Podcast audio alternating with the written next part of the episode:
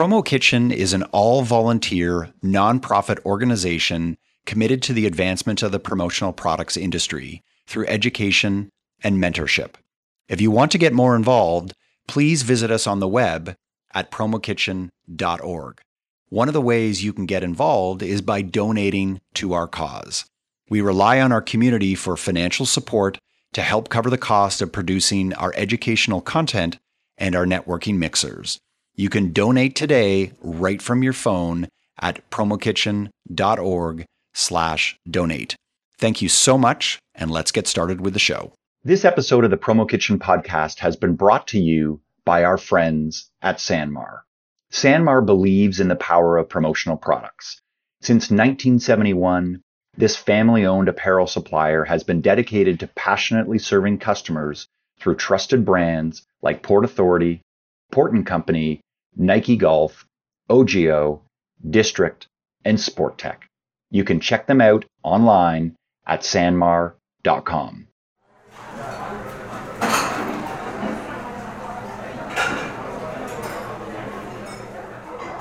I'd like to welcome everybody to the third edition of the Promo Kitchen Rebel podcast. I'm joined here today by an all California edition, with the exception of Mark Graham, who is Canadian, but he's still Californian. And I would like to welcome a couple of people I consider to be rebels within this industry to the podcast today. First up, I've got Harry Ian from Perfection Promo based out of Walnut Creek, California. Harry is an iPROMOTEu affiliate. I consider him to be a rebel in this industry because he's just different as a whole. He's tall. He's like really tall. Has curlier hair than I am. He went to USC. He swam at USC. He's been the promo biz, I'd say, for about 10 years off and on here for Perfection Promo. And I'd like to welcome Harry to the podcast today. Thanks, Jason. Second rebel up, I've got Sam Cabert out of Campbell, California. Sam is one of the owners of Value BP. He hosts the What Up Silicon Valley podcast. He's also known as Swag Sam. He's also single lady, so if you swipe right, you might be able to find Sam down in the South Bay, San Jose location. I'd like to welcome Sam, who's also a golden retriever, to the podcast today. What up, guys? And Mark Graham, who's the voice of reason for the promo industry, co-founder of Right Sleeve, co-founder of commonsku, based out of Toronto, California in a heart, because he's a big wearing shorts and flip-flops type of guy, even though he lives in the Arctic. But I'd like to welcome Mark Graham to the podcast as well today. Thank you. It's shorts for me 12 months a year. So thank you. Thank you. There you go. There you go. So this podcast, we get together a group of people that I consider to be rebels that do shit their way in this industry and don't really care how the others do it. So I've got Harry and Sam here. We're going to focus in on a lot of California, Silicon Valley type of questions as well today too, because there's probably a lot of interest in what's going on out here in the tech world. And Mark will help me co-host this and keep me under control. But I'd like to welcome everyone for joining in today. We're going to start off with Harry. Harry, so I consider you to be a rebel in this industry, mostly because you don't want to conform to the way most distributors work. You are known for, you know, selling multiple, multiple million dollars worth of promo stuff out of your garage and you've been publicized and I think notated within this industry for loving working out of your garage. And I've been in the garage and all good businesses start in a garage. So there you go. But I want to get started with you and see why you consider yourself to be a rebel within the promo industry. Yeah, no, I mean, I love working out of the garage, just like you said there. It, you know, I started working for a company on the East Coast and then I worked remotely for them for about five years. And, you know, I started my own company in 2010. I want to control my own destiny and learn as much. I love the industry. And, you know, what I tried to do is pick different target areas with tech growing in the Bay Area as well as, you know, working with professional sports teams since I had an interest there and had some people that I knew who who were in that field. I really wanted to focus on those and really figure out those customers and figure out the best way to service them with the best suppliers and people who work the same way as me. And, you know, trying to keep my business as lean as possible so that I can go out and sell and I can service the clients and also offer them competitive pricing where we can also still make a good margin and, you know, be competitive and, and offer great service to our customers. So with me, it's kind of I wanted to save as much time, work at home, spend time with my son, and you know, it's just been a real good setup to work this way and and work with awesome clients that we have in the Bay Area and all around California and such. Cool, Sam. To you now. So obviously, you know, you're one of the young up and coming people within this industry, but I want to know how you consider yourself a rebel within this industry, especially you know doing running the Value BP business a little differently than how your folks used to run when they started the company. Yeah, Jason, I think it goes back to uh, 2011 when you and I first met. I was doing Chico Feet. It was a business I started in college at Chico State. Like you mentioned, my parents have an office supply company. My dad started in 1980, just going door to door selling and repairing typewriters. So we've evolved a lot since then. But, you know, I grew up going to ASI shows and as a kid, like sitting on the floor in the corner with my brother being bored, you know, never thinking I'd grow up to sell office supplies or promotional products. The story of Chico Feet, as Jim Harbaugh would say, has been well documented. If you uh, follow some of uh, my personal stuff, I won't get into that too much, but basically it was a common expression in the town of Chico. You know, Chico Feet means dirty. Your foot is dirty, basically. So I attached a tangible product to that that I was selling retail, and that that built buzz and awareness throughout the town. I was on the news, both in print and on the TV. So I was able to get a meeting with Sierra Nevada. And out there, I actually saw the founder and owner, and he knew who I was because of Chico Feet sandals. So I just used promotional products to get in places. So that was something I got started out with. And I've been missing that since I joined my family's business full time for the past several years. So I love having What Up Silicon Valley, the podcast now, because that's my new Chico Feet. So, you know, it's just being kind of creative in how I get my personal brand out there and awareness because I don't believe in cold calls and I've done too many drop ins and cold calls in my day to go back and do that. So, right. hope that helps. Yeah, no, definitely it does.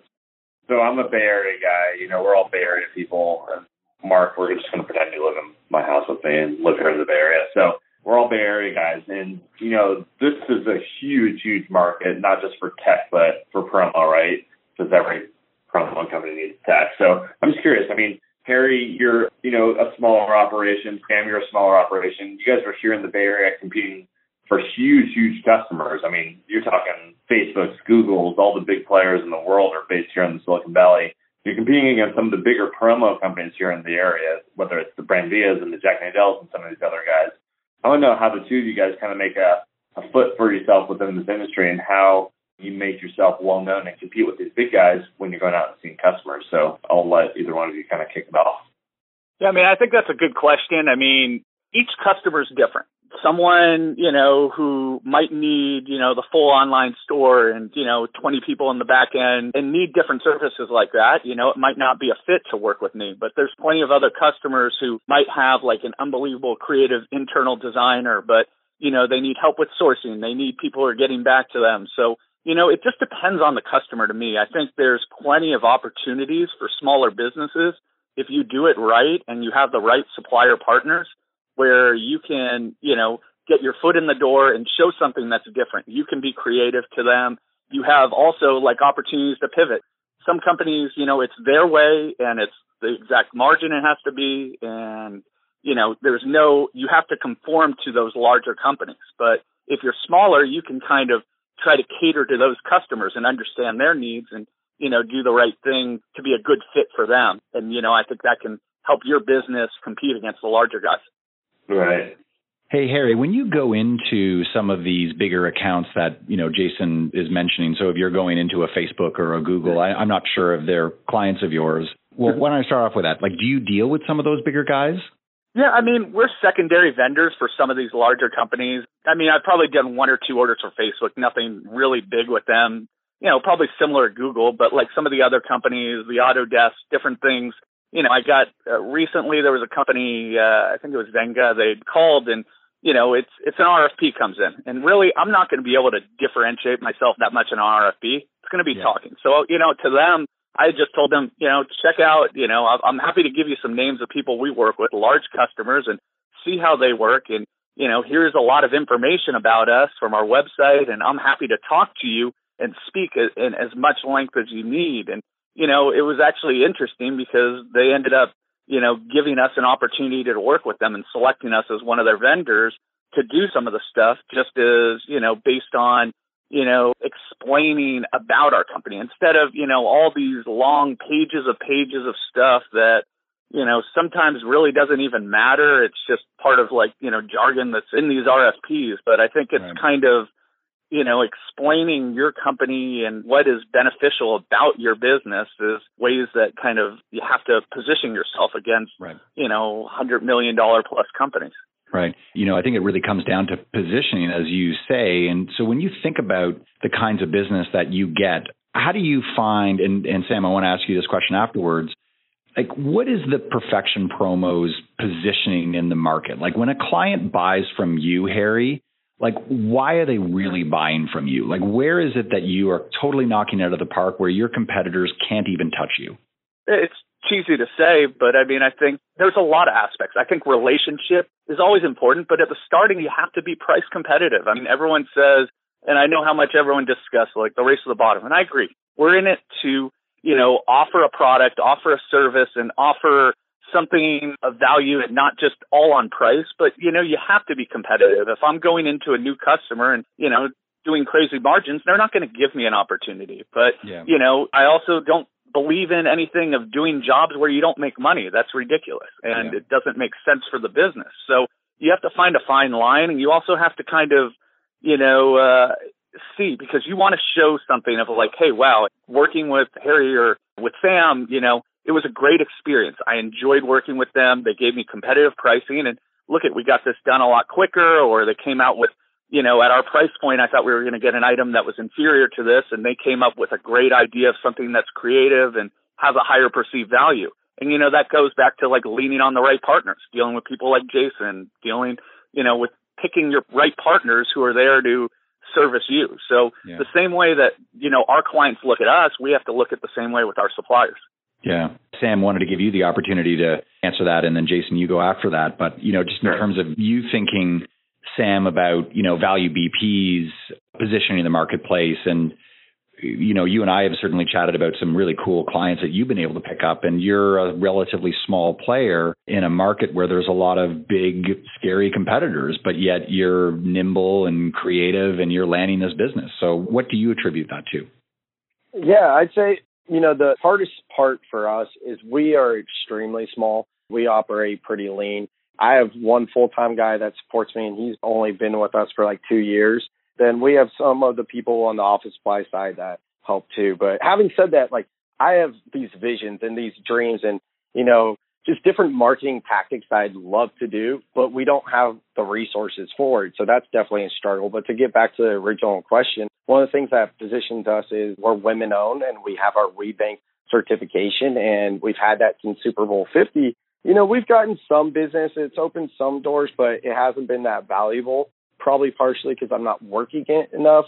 We talked about briefly earlier RFPs and stuff like that. I don't like doing all the paperwork for RFP or even the WBENC stuff. So that's part of it because for me, really, it's going out and meeting people in person. A lot of our clients are just referrals or people I have met through networking and events, whether it's chamber or higher level. That's been the most beneficial as opposed to cold calls or drop ins or even cold emails via LinkedIn, any of that. I do some of that as well. If you look at our client list, you'd be like, wow, that's very diverse. You know, a lot of different industries. And it's because a lot of it's referrals. Like if we do have a tech company, we're getting referred left and right from all the other admins. So I rather spend time, you know, working that company as a whole versus targeting a whole other company where, you know, we've all gone down that wild goose chase. And for us, our positioning, uh, me I really believe speed sells. We always get back to our clients right away, even if it's just buying time to give them that reassurance. And I've been told that's a big reason why they keep coming back to us. You know, that's a big thing for us. People who, you know, if they're waiting a day or two or, you know, even now with all the technology, I mean, it's crucial to be getting back to customers right away. You Within the hour. Yeah, I was going to say, Mark, you know, these guys, from working with them from a supplier and they're obviously both my customers.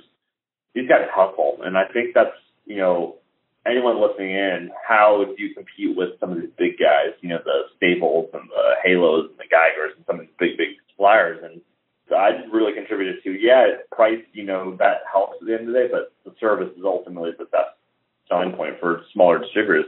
These guys have been on emails with them at you know one, two o'clock in the morning, text messages late at night. They do anything they can to help get the customer what they need as quickly as possible. I know, you know, for example, Harry, he's always accessible by cell phone. I've I've been on phone calls with him when he's you know walking into a restaurant. He's on a conference call with me as a customer, and I think the service is really like if I'm a customer, if I'm eBay or Autodesk, or I know each of those are these two guys' customers, I would want to work and position myself with type of you know a distributor that is going to be there on you know speed dial whenever I need them 24 hours a day. Yep. Not 24, but 20 hours a day. Hey, you know it is 24 though. I appreciate that. And I mean, I think it is in this day and age now. If you're not answering the phone, they'll look elsewhere. If you're not getting back to them, I mean, it's it's so instant with online that if you're not getting them an answer, they can type in online and and find it elsewhere. And so to us, I think it is as crucial as prices, it is service as well, just like what Jason and Sam say, because there are so many options that are out there. So you need to service your customer, you need to be dependable and get back to them right away. I think it's that's a necessity nowadays. Yeah, I think, you know, one of the other really good points here too is I mean, so we're all based in Silicon Valley and social media is a huge thing and pretty much all the big social media companies are based here too. And even though that these two guys are both smaller distributors, they both have a very good social media presence, not just on Instagram and Facebook, but just with the type of content they're producing. So, guys, I want to kind of open up and talk a little bit about social media here. So, kind of want to know you guys' position and what your thoughts are, and has social media helped you guys bring in additional revenue, and has it helped you guys seem a little bigger, I guess, when you're going into product pitches, even though we know that you're smaller in terms of manpower. I have a story about golden retrievers and swiping right. You guys want to hear that story? All right, everyone to hear about Go for it. Yeah. This had to be like maybe 2013 or 14. Actually someone I met on one of those dating apps, and it had to be a long time after that, right? One day I Snapchat a picture of my golden retriever wearing some promo shades, right? And then I get a text a couple of weeks later, like, "Hey, could you give me a quote for a couple thousand of those sunglasses?" I'm like, "Yeah, sure thing." Great thing about it was it was a company owned by Disney, so we became a Disney approved vendor from Snapchat. You know, you never think about Snapchat. so that was a nice little success one. Kind of like what I said before, like being small, we have to be mindful of our time. And I tried going the routes of getting more business since we could leverage that we were approved by Disney, but it didn't get us anywhere. It was just some startup that folded. But I mean, we did good business with them and then the buyer went to other companies and she brought us with them. So Snapchat right there was profitable. And the other thing with us is, yeah, Instagram, all that. But, you know, really what I'm doing is what up Silicon Valley. I try to plug in the little swag subtly here and there. I mean, we probably, everyone gets one of those Org Audio backpacks, Jason. All of our guests on the show, Right. they get Org Audio backpack with the What Up logo and all that. Yeah, no, definitely. Um, that social media has been good for us. Sam, did you did you Yeah. meet the girl on like Tinder and then add her on Snapchat, or did you just meet a random on Snapchat? Well, uh, no, uh, like we were dating for a while, but it, the reason why we like you know met was from swiping right, and you referenced that in the bio. So Okay. I was, and you Okay, referenced was the golden making sure. retriever. So I was like, let me bring it full circle. All right. Yeah, so I mean, with ours, I would say uh, I, I really try to position on showing some of our past products and projects that we do that show some of our work, and try to get photos that are taken that show them in different areas as more of like a lifestyle look. But to me, I think with social media, the most important thing is, and I mean, we connect our Instagram to our website, so to me, it's it's about showing our past work and you know, maybe I'm not getting an order per se when we're posting these pictures all the time or anything like that, but I know when people are hearing about my company, whether it's a referral from a client who's saying, you know, to check out Perfection Promo, they're going to go to our website. They're going to go to our Instagram page or Facebook. If it looks sloppy and it looks like garbage, then, you know, that's going to make it a lot harder for us to land a customer. But when they already get a referral or they hear about our company and then they go online and do their own due diligence, I think it's crucial that, you know, how you're displaying your products, how you're displaying your social media account, it's important for them to go and see, you know, how professional your business is. So Right. to me, it's kind of extra way of people are searching online and learning about your company and feeling more comfortable to kind of see about your business and about the different projects that you've done. Right. The other thing I kind of want to talk about is some dot com stuff here is Walmart has entered the promotional product space, right? And this is interesting because Walmart.com is based here in the Bay Area. My sister actually works for Walmart corporate based here in the Bay Area too, and her and I were talking about this the same thing. And Walmart's trying to go into promo, and it's interesting because Walmart is cheap shit, right? So I just want to know what you guys' thoughts are on Walmart kind of entering the promo space here. I would say, I mean, it's fine that they're going in there. I think it's the same as the 4imprint and everyone like that. I think we have our relationships, but I, I think it also just proves a point to how important online is. And even the smaller companies, you know, you can find your niche to get online business and, you know, to create with different ads or different organic stuff, creating your blogs, creating podcasts like what Sam's doing you have to find different ways to capitalize on the online business. And, you know, there are going to keep being bigger and bigger players. You know, probably Amazon will get involved in this at some point soon as well. And, you know, I think it's good. It's competitive and there's obviously a market there. And I think also too with the rules with Google and how different things change, smaller companies have a better opportunity. You know, 10 years ago or maybe six to eight years ago when I was first getting in the industry, I mean, it wasn't a, a level playing field. And now the different ways that you can grow organically and you can set your business up, you can compete with some of those bigger players and such. Harry, I agree with what you're saying. And, you know, also just to take that to next level, I think it's kind of a transition. You know, everyone's talking about millennials and how they're moving into the buying positions. And my best clients wouldn't want to buy online, right? And mm-hmm. go figure that my best clients probably aren't millennials. I am a millennial, and I'd say more often than not, I have trouble selling to millennials. So it's a little, you know, scary to me because I don't want my buyers to be in a position of where they prefer to go online. I'm sure soon, you know, whether it's uh, PPI, Sage, or ESP, whatever, there's going to be a solution for that, or maybe Common commonsku, right, where we could have some kind of integration to a shopping cart, and then it solves it right there. Because to me, it's all relationships. My best clients wouldn't want to go to 4imprint. You know, that's why they come to us. So it'll be interesting to see how it shakes out. But I do think that there's going to be a better solution to what's currently out there for online transactions. But yeah, we'll see. And I agree. I mean, also, that's completely correct. And I mean, any person who buys a significant amount of promo isn't going to want to just have an online relationship. So it also has to do with the value of how much business you're doing. If someone's, you know, buying well over a hundred thousand dollars worth of promos, they need that relationship. It's a massive, important part of their job and they need someone that they can trust and not to just click online and hope each order is delivering for them. So, you know, definitely agree with you completely and just, you know, it depends on the specific promo purchaser of what that relationship is. You know, I was going to jump in and say that, you know, I think in my time in this industry, I've always seen there being a division between a couple of different key segments. So, you know, on one hand, you've got this like pure transactional side of the business, whether that's the customer knows exactly what they want. They don't want to have any creativity. They don't want to have any guidance, and they just want a hundred white T-shirts with a left chest, one color print. Okay, right. and so that's the transactional side. Then you've got this other side, which is the sophisticated company store business, whether it's inventory based or non inventory based, but it's RFP driven, a big contract that's signed with a big Fortune 500 company. That's kind of the second category. The third category is this, you know, this notion of custom, this creative, value added, relationship driven kind of work.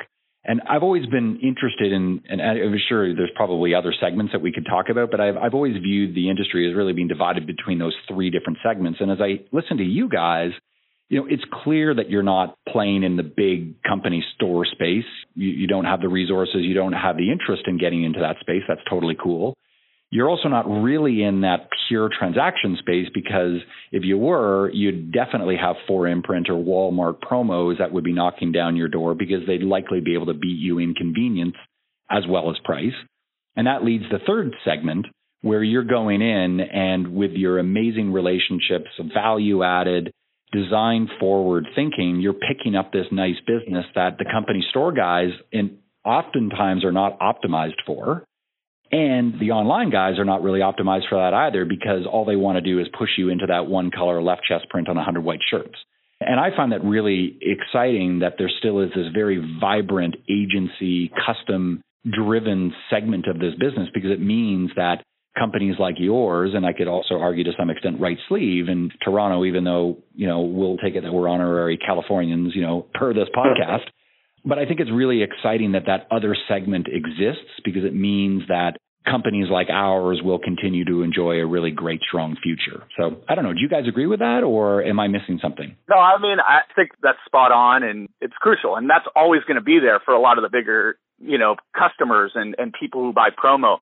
But I also think too that we, you know, as smaller business have to understand that online business as well and try to figure out smaller niches. I mean, for me in the last, say like four months, I kind of tried to learn a little bit more online and do smaller stuff, but based on trends. I mean, I can't compete against a 4imprint on how many SKUs and different stuff like that. But when they had the fidget spinner craze, people didn't have inventory. Some of the biggest ones didn't have the inventory, but you know, maybe some other really trusted suppliers had inventory. I could position online where we were able to offer a product and offer a solution when other people were saying it takes six weeks. Solar eclipse glasses, the trend just got massive, you know, a yeah. couple weeks before and and you know to try to look and do targeted ads focused on that. I mean, both of those I had success doing stuff on smaller scales but targeted based on trends and I think smaller businesses can focus on smaller trends and try to figure out ways. And then from there, you know, the goal is that you have a customer, they saw the service, you came through that was different, and there was a personal relationship, and then to try to grow something more and show more unique stuff that you can do and, and show your creativity.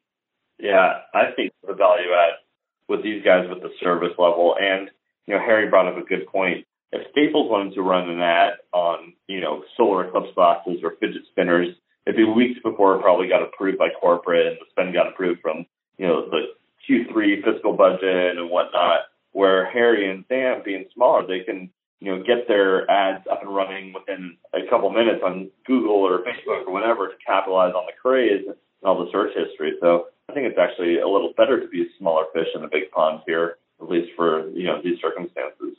Yeah, and think of how many online businesses where you enter in the Zendesk or you know whatever their customer service portal is, and everything just gets lost. You have no reassurance of when they're ever going to get back to you. You know, and a lot of times it can be several hours to a couple days. So if our clients already know that we'll get back to them within an hour or two, you know, that still helps us.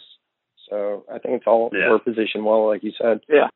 So another thing too, I mean, do you guys think there's an advantage to your business being located here in the Silicon Valley? Obviously, you both have customers that are a lot of them are here in the Bay Area, but you both have a lot outside the Bay Area. Do you think they're bring some notoriety to customers that you have of yourselves that are outside of this area by saying you're located here in the Silicon Valley?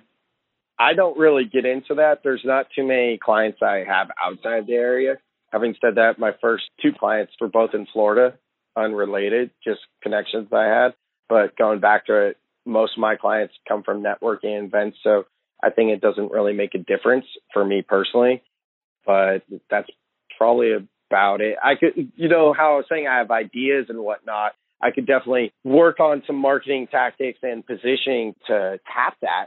Sure, you know, I'm, one of the things I'm working on is you know really streamlining my processes so I can free up some time to explore that and maybe target some areas out of here to leverage what I'm already doing with the podcast, which furthers the point of, you know, me being a Silicon Valley expert and whatnot. So it's an interesting thought. I think it's an advantage. And any time that you live in a market that's a, a very thriving, successful market, I think, you know, if there are people who are buying a lot of promos who you're dealing with on a day to day basis, being close by, having that proximity. You know, I may not see a customer for six months or, or 12 months, but knowing that I'm here, if they need something, if I need to be over there for a quick lunch or a quick meeting, they know that I, I can get there. I had a, uh, a professional sports team last week I've been trying to get involved with that you know, the guy on Thursday night responded and said, let's meet for lunch the next morning. So, you know, being close by, it, it gave me that opportunity to go out and see them right away and service them. You know, I have a ton of clients that are in other areas and, you know, with how accessible everyone is with email and your phone and text, you know, uh, it just depends on the customer. Some people really want that face to face meeting while others, you know, I had some very large customers in San Francisco that it took three years and probably doing, uh, you know, close to three quarters of a million dollars worth of business before I finally met him in person. And, you know, I have another one right now where I've only met him once out of, you know, dealing with them for five years. And, you know, he's fine with it and we have a great relationship, but, you know, he just doesn't want to meet. And that's fine. You have to respect each customer on how they want the relationship to work. Hey guys, what are you scared of in your business? Like, what is the thing that you feel could wipe you guys out in the next three to five years? Is there anything you're worried about? Or, you know, I'm curious because I know you're both successful. Clearly, your models are working out really well, but, you know, what's the thing that worries you? For me, it's letting go. I've always had trouble letting go because I do something a certain way. And to me, promotional products and selling in general is very much an art form you know, especially when just I think anyone in our industry knows that we're constantly putting out fires. Like that's pretty much what our job is, right? Or dealing with like little fires and then uh, adjusting. So if I truly want to, you know, scale to a reasonable size, not like super large, but basically so I can work on the podcast or do whatever kind of freedom I want for the marketing to essentially grow, you know, how do I train my teams to do something exactly how I would have done it? So that might be something I bring to uh, SKUCon and SKU Camp. I agree too. I mean, the letting go, it's important. I do stuff my way. Having the right people that do that. I, I mean, I have I work with Lindsay, Emily at iPROMOTEu who do a fantastic job and who I, you know, I, I try to train and, and try to do the same way and, and explain, you know, how necessities to get back to people and, and doing the stuff. And I think that part for myself and you know my sanity because I love working. I love the promo industry, but you know to try to make sure that we're I'm able to service the clients and how much business that we have the proper way. That always gets me scared. I mean, with our industry, one thing that you know with all of the mergers on supplier sides and stuff, you know I do get concerned down the road on our offerings and having the right suppliers that are going to be there, the partners that I trust and things do change. And you know i've had a, a decorator that's changed locations that i've trusted like none other that's been a great partner. And, and when things change it at some of your suppliers that that affects you as well. And you know things like that do concern me you know with you know more consolidation on the supplier side and and affecting how i am able to service our customers with the products. Because we're only going to be as good as our suppliers. And we have fantastic suppliers in this industry. And you know, making sure that they can do the proper job to make us look good is crucial. You know, Amazon, yeah, I mean, not too concerned on Walmart. You know, people love Amazon, and you know, but there's always going to be different players and different online stuff. So, you know, I'm I'm excited for the future and to see how I can adapt with my business. But yeah, I'm not waking up scared or anything. How about you, Jason? You know, you're on the supplier side. You're a smaller supplier relative to like PCNA, right? But you're highly nimble, really creative, hustling all the time. You know, it seems like you've got this great upward trajectory, but what worries you? Like, what's the thing that, you know, keeps you and Mike up at night? Not much, honestly. It's scalability, I guess. I mean, we've grown like crazy the last couple of years, so just the ability to keep up with production and staying ahead of the curve. I mean, the hardest part with Oregadio is you've got two guys here that are both product marketing guys, but neither one of us are production guys. So yeah. the hardest part for us is, I guess, trying to keep up with the demand of our product. I mean, we're, we shipped like 20,000 one-piece orders last year. That's, that's crazy. Were we ever set up to do that? I mean, yeah, we were, but we had to figure it out across the way. So for me, it's the production and the warehousing side. We're moving into about a 25,000 square foot facility here this month, and stresses the hell out of me because, like, yeah, it's a lot of space, yes, it's very, very expensive space because it's California, but being able to operate efficiently is what keeps me up at night. Yeah, no, I can imagine. The thing I want to, to end with, because we're almost out of time here, is I want to try something a little different. I want to do like kind of a lightning round, just one word answers. Got a couple of questions I've written up here, but I want to start Harry, then Sam. So please answer in that order. But I want to fire off a couple of questions to you guys here and try to end up the Rebel podcast a little differently with some lightning round questions. Okay. So Harry, favorite promo item of all time, Harry. Bluetooth speaker. Sam. The executive sticky wallet. More specific, uh, Boxan, I would say in there. all right, nice plug there. Harry, would you rather be a supplier or a distributor? Distributor. Distributor. Okay. Distributor. Harry, best place to start a business, basement or the garage? Garage. Garage. Yeah. I don't want to be uh, down below. I want to at least see some light and Work out. such. We're California guys. We don't have basements. Garage. Yeah, that's true. That's true. Okay, California, what's better, the Mexican food here or our microbreweries? Mexican food. Well, Sam? since we're in NorCal and we don't have that SoCal Mexican food, I have to go microbrews. Okay. Harry, will you get another fidget spinner ordered the rest of the year? Yes or no? Definitely.